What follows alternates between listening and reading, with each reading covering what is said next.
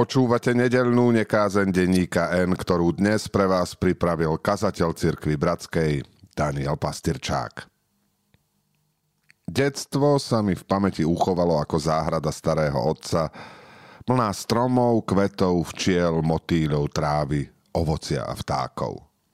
Záhrada v slnku, v daždi, záhrada strieborná pod hviezdami. Záhrada miesto zázrakov – Priestor, v ktorom sa očiam detí zjavuje tajomná tvár života. Najstarší biblický obraz je obrazom záhrady. Raj ako kozmický symbol. Celý vesmír nám predstavuje ako záhradu. Keď večer zdvihneme hlavu k temnotám nad nami, dívame sa do šerých priestorov tej nekonečnej záhrady na záhony planét a hviezd.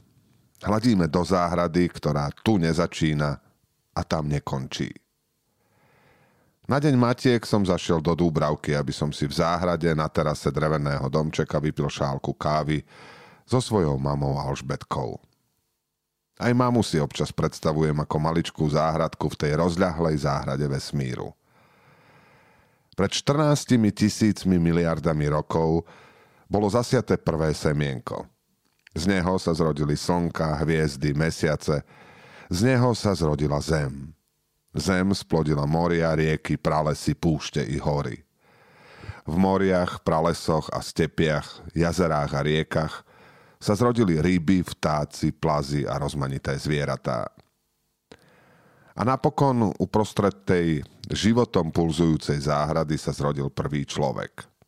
Tvár, telo, myseľ i srdce toho človeka sa zrkadlili tisíc ročie za tisíc ročím vždy v novej podobe, v nespočetných generáciách jedinečných, neopakovateľných ľudských príbehov, až som sa napokon narodil i ja.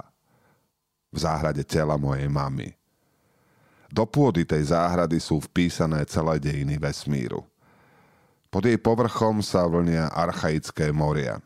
Vo svetle prastarých hviezd v nej letia podivní vtáci s tlamami jašterov.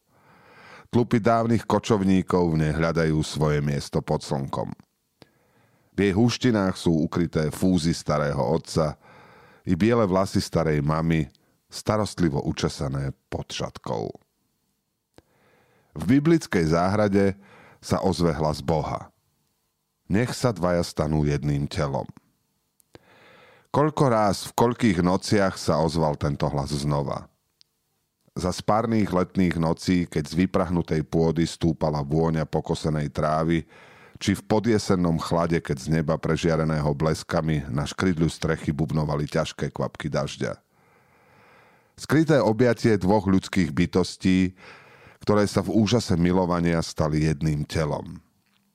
V tej jednote dvoch tiel sa neprestajne opakuje stvorenie sveta.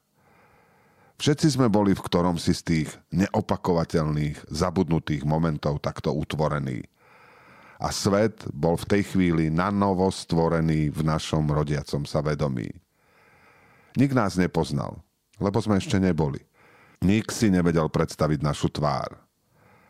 Nie ľudská, iná, absolútna vôľa Tvorcu nás ustanovila v živote. Dávny hlas z rajskej záhrady nás z ničoho nič privolal k bytiu. Nech sa dvaja stanú jedným telom. Naši rodičia sa v nás stali jedným telom. Všetci sme jedným telom z dvoch tiel. Kúsoček hmoty z tela otca, kúsoček z tela matky. Sestra, brat a ja. Tri bytosti v hriadke z dvoch tiel, zrodených do záhrady vesmíru. I my sme sa v našich deťoch stali jedným telom. Sme záhradou spojenou z mnohých minulých, prítomných i budúcich tiel. Našimi tepnami tečie skrytá rieka a nesie v sebe zárodočné božie myšlienky. Tajomné semienka dedičnosti. V novembri sa cintoríny rozžiarili tisícami svetielok. V očiach živých sa zrkadlili plamienky sviec na hroboch predkov, čo nám v zemi zanechali už iba pozostatky nepotrebných tiel.